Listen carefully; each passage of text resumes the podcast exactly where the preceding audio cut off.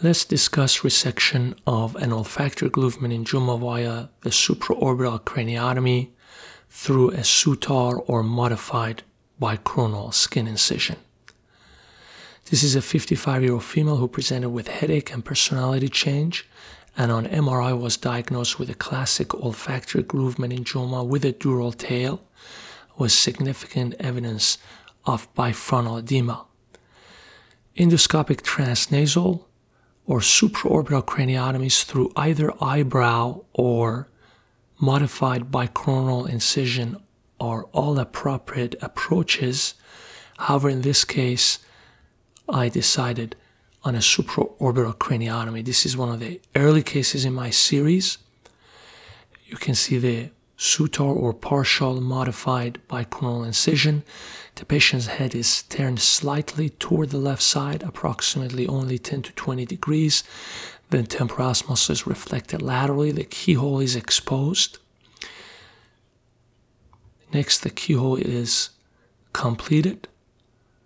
The orbital rim was not removed in this case.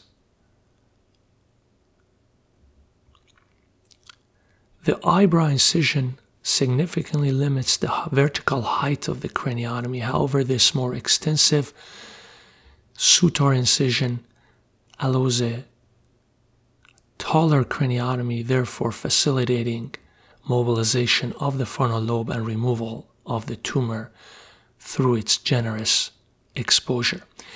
I use the Penfield dissector to feel and palpate the level of the roof of the orbit. The initial osteotomy is a standard supraorbital craniotomy.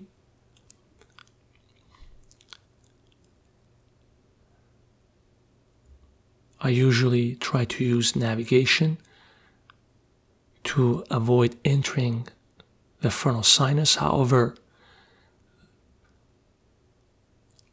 this should not limit the amount of exposure that can be necessary for removal of the tumor via restricted craniotomy. The initial osteotomy goes all the way to the level of the orbital roof where the drill's progress is stopped due to the orbital roof.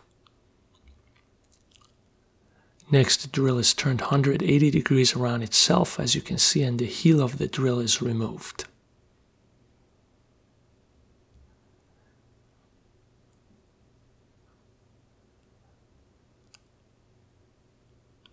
You can see the roof of the orbit.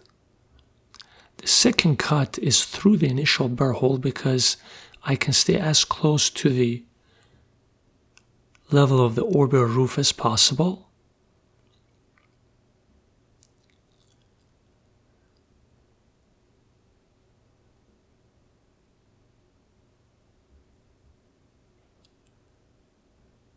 After the bone flap is elevated, the overhang along the frontal edge of the craniotomy is generously drilled away so there is no obstruction for the operative corridor toward the subfrontal area.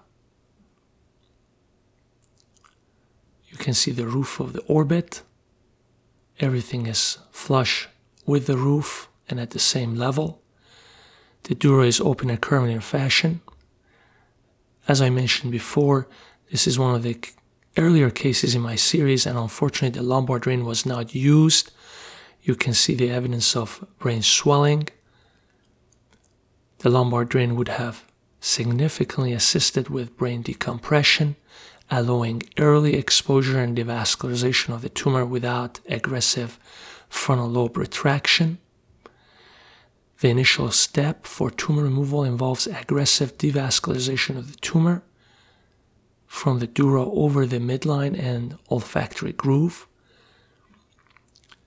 I continue to devascularize the tumor and debulk its anterior pole so crista galli can be exposed and partially removed using Kerrison rongeurs so I can reach the contralateral aspect of the tumor and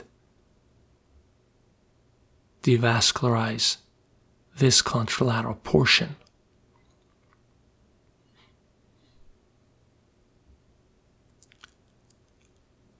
This tumor remained quite vascular along midline,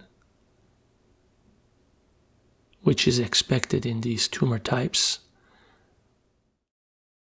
I persisted with devascularization along the base of the tumor until hemostasis was secured.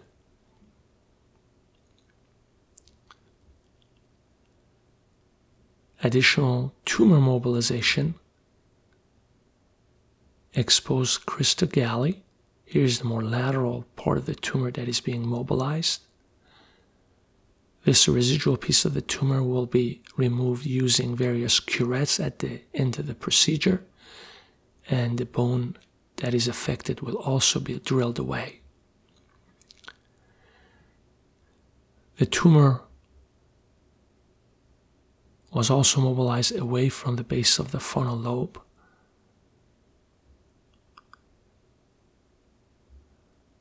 Further debulking was necessary to further expose Crista Galli.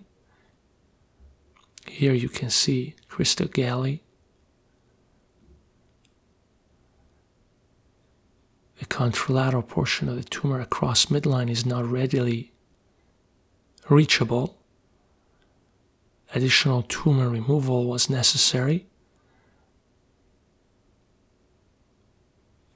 Now Crista Galli is more visible Let's go ahead and use Kerrison rongeurs to remove this part, the more posterior part of the crista galli to expose the contralateral pole of the tumor.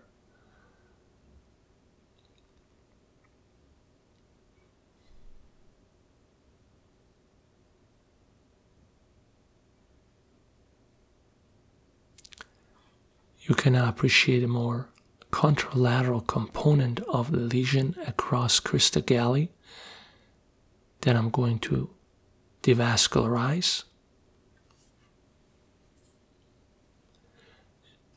The residual tumor along the dura is drilled away and the affected bone is also removed using drilling.